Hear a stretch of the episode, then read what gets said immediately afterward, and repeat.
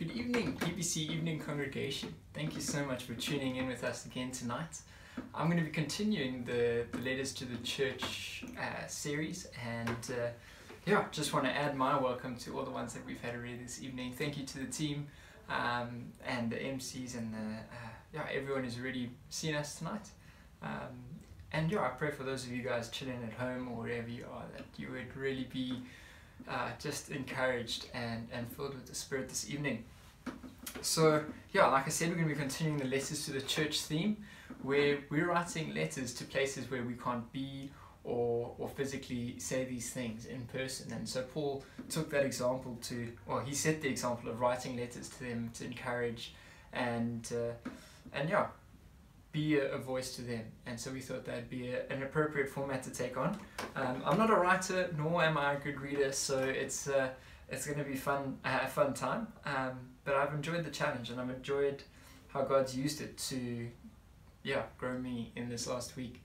And tonight I'm going to be speaking about unity and being connected, uh, real connection, not just uh, being around others. And uh, the image that I have is almost like um, many circles or spheres, where the middle one is our relationship and connection with God, and it goes towards um, like our families and the people that we're bumping into every day, and it moves towards us as a church, and then obviously towards the greater world. And and I think part of me has been excited about this for a long time, where we we look at at how that grows and explodes from within us. So I'm going to dive right in. And uh, yeah, I hope and pray that God does something incredible for you tonight. Um, yeah, let me pray now. Lord Jesus, thank you so much just for how you move and how you work in us and through us. And I pray, Lord, that tonight your Spirit would be guiding and yeah, showing us so many things. Um, I pray that you would speak more than the words that are written down or that are spoken. I pray that you would move people's hearts in ways that they, yeah, they, they change to be more like you, Jesus. In the name of Jesus, amen. Alrighty, letter to the PBC Evening Congregation on the 26th of July. Alrighty, to the evening evening congregation of PBC, I want to greet you with all the blessings of being in Christ. I'm writing with great anticipation as I look to the opportunities that are ahead of us in the coming weeks and months. I'm writing this letter to remind you of the biblical concept of being unified, connected, and interconnected as the body of Christ. I want to share about being connected to God how that leads us to being connected to those around us, which in turn moves us towards unity as a body in Christ, until finally we're reaching the world for Christ. And I love how scripture shows this progression, for example, in the book of Acts. There's many places, but particularly through the life of Cornelius. First, his life is transformed when Peter comes to speak, um, and he's filled with the Holy Spirit. But not only him, but his family is transformed. And uh, yeah, they are all baptized um, and, and give their lives for Christ and, and connect meaningfully. Then he becomes part of the body of Christ. And he is the beginning of the mission to all the Gentiles in the land. And uh, just such an incredible image as it, as it just kind of begins and grows out from there. Um, yeah, so many things that I, that I teach and, and preach stem from our relationship and connection to God. There's no substitute for this. It is the fuel that impacts and affects the rest of our lives. It fills us and fuels us to be able to love meaningfully, give generously, and serve sacrificially. Whenever one is going through any type of safety training, whether on a boat, a plane, or even if you're struggling with a fire, the first thing that we're always taught is to make sure that you have your own life jacket, mask, or other safety equipment on first before you can help others. It's the same with love. First, make sure you find the source of love, Jesus before you begin giving from empty reserves. Remember, we're running a marathon and not a sprint. This means that if you still want to be passionate about that which drives you now in 10 years' time, you need to take time to rest in the Lord, be filled with Him, move at His pace. I can't stress this enough. I think of my own life, um, where there's times where I've been so passionate about things, and months later I'm just exhausted and burnt out because of not understanding this key concept of yeah, starting in the right place with Jesus.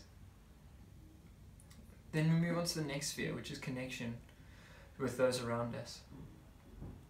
The writer of Hebrews finishes his letter, or begins finishing his letter, by saying to them, beginning of chapter 13, Keep on loving one another as brothers and sisters.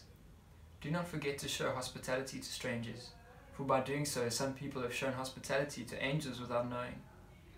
Continue to remember those in prison, as if you were together with them in prison, and those who are mistreated, as if you yourselves were suffering. What I love about the way the Bible views unity is it highlights the individual's response towards the whole. How am I responding towards those around us? It seeks out those who are marginalized and draws them to the center of care and affection.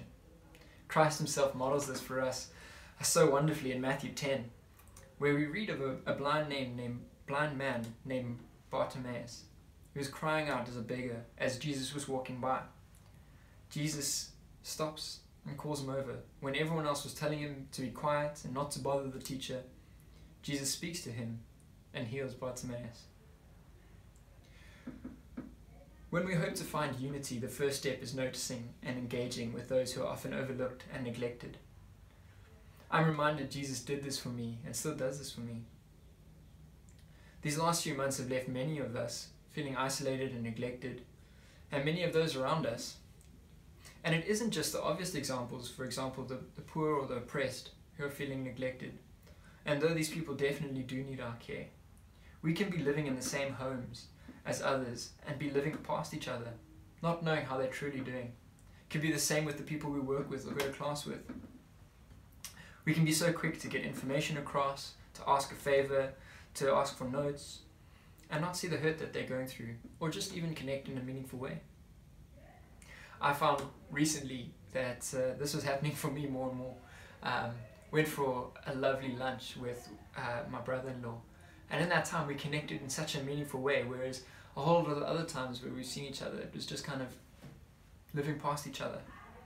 And so I encourage you to, to take this to heart, to see those who you may be taking for granted, whether it's your parents, um, brothers or sisters, classmates, work colleagues.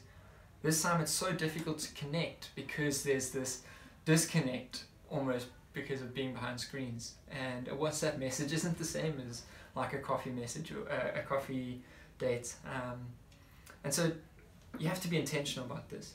During this time, we have to make the extra effort to care for and find out how those around us are doing. And set aside time, being intentional about this. And so connecting and being unified helps us to see past the everyday busyness and draw those who we're neglecting closer. And another great biblical reason for unity is that together we are able to support each other in ways that we could never do on our own. Paul's image of the church as a body is so incredible at capturing this idea so vividly. Uh, each person of the church is called to their place, uh, is called to a place um, and a role in the power of the Holy Spirit. It's part of our responsibility as Christians to discover how God has skilled us and equipped us for His church. And then we train those giftings like we train a muscle. Ephesians explains how leaders are given to help equip the church so that they may be mature. mature. So, in finding our role, we seek out those who can help us train those giftings. This is such a key understanding. We are each called to contribute and impact this world as a unified body and God has called His people to help us grow and be effective. I think of my own life where I was searching and, and wanting to know, you know, how can I, you know, get a word of knowledge for someone? I've seen how that can really change someone's life. Um, and I've been impacted by words of knowledge. And so that was something that I was seeking. And so by being around the leaders in the church, those who had walked a little further and, in, in hearing the Lord, that's how I was able to grow. Take advantage of this. This is not something that people hold on to. We don't try and hold on to the gift that we've been given by God for ourselves because they're given to be multiplied. The things that God gives us multiplies it. Yeah.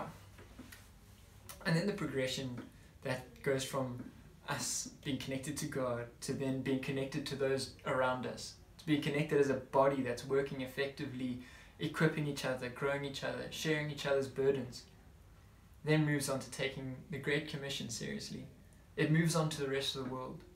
And this is a natural progression. This isn't something that we have to stir up or muster up. But instead, when these things are healthily working, they come together. God gives gifts to His church to make it effective for mission. As we build on our relationship with God, valuing those around us, and growing as a community, we have a call of we have the call of God to reach beyond ourselves to the world, to take the Great Commission seriously. It is true that each of us are struggling at different points in this process. Many of us, myself included, have really struggled with lockdown and find ourselves moving backwards instead of forwards. But I encourage you to view this outworking of the Spirit in the lives of people and to pursue it. To believe it's possible to achieve and to own it. The enemy has taken so much from us in recent times and caused more pain than we are currently understanding. But he doesn't have the final word. Christ is still reigning and is still excited about the plan, about his plan to see the world change through radical believers who follow him.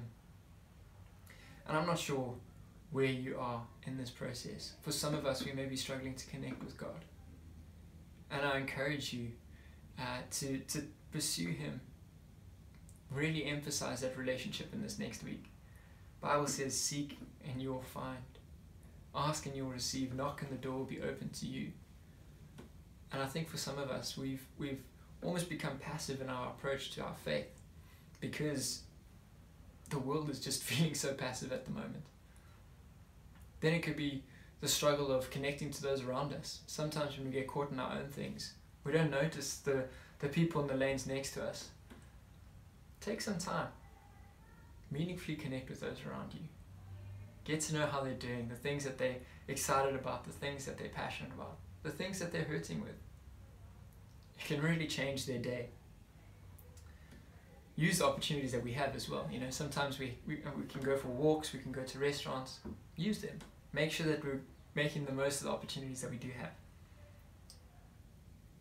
And then seek out where you feel God's calling you and gifting you in your role as a church.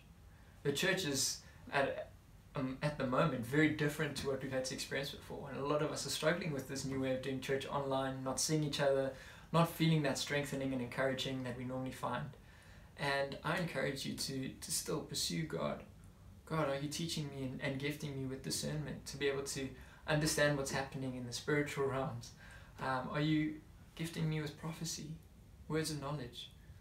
Or maybe it's, it's even worship or um, preaching or teaching, or it, it could even just be something where it's, it's showing a bit of hospitality to, to homeless people or um, showing love to those around you in a more meaningful way. There's many, many gifts, and we, we enjoy um, teaching on them here. Um, but that's something that, that is really struggling during this time is the equipping of the church. And I encourage you to take your growth and, and training seriously. You know, work those muscles. Um, and then, yeah, maybe you're in a place where you've worked through a lot of this stuff, but you're struggling to take it beyond yourself. Um, to find that, that almost natural progression to the rest of the world, you're like, this isn't feeling very natural. And uh, I encourage you to, yeah, to start off small. Be faithful with the, the little. Be faithful with the few.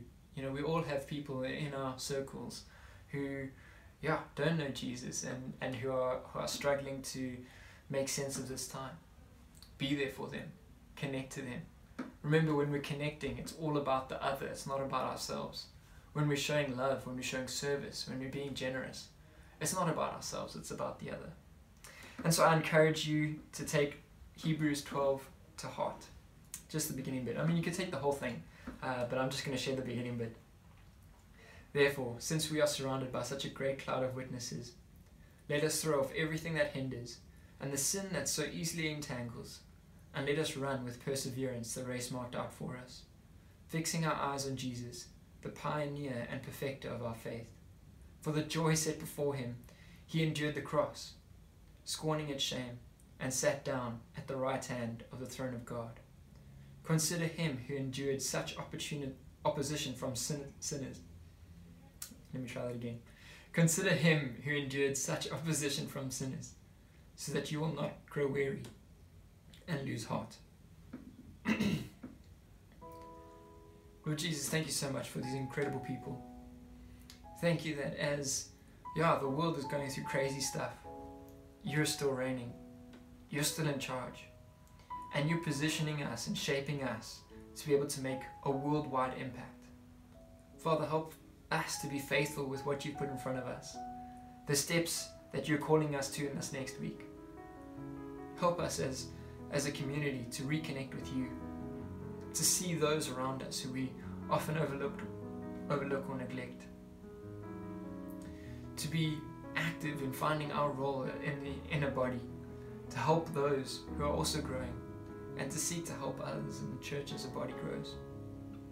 And then, Lord, help us to have a heart and a passion for those beyond ourselves, beyond our inner circle, beyond our community. Help us to see your love for the world and your passion for it, and to pursue your plan in the name of Jesus.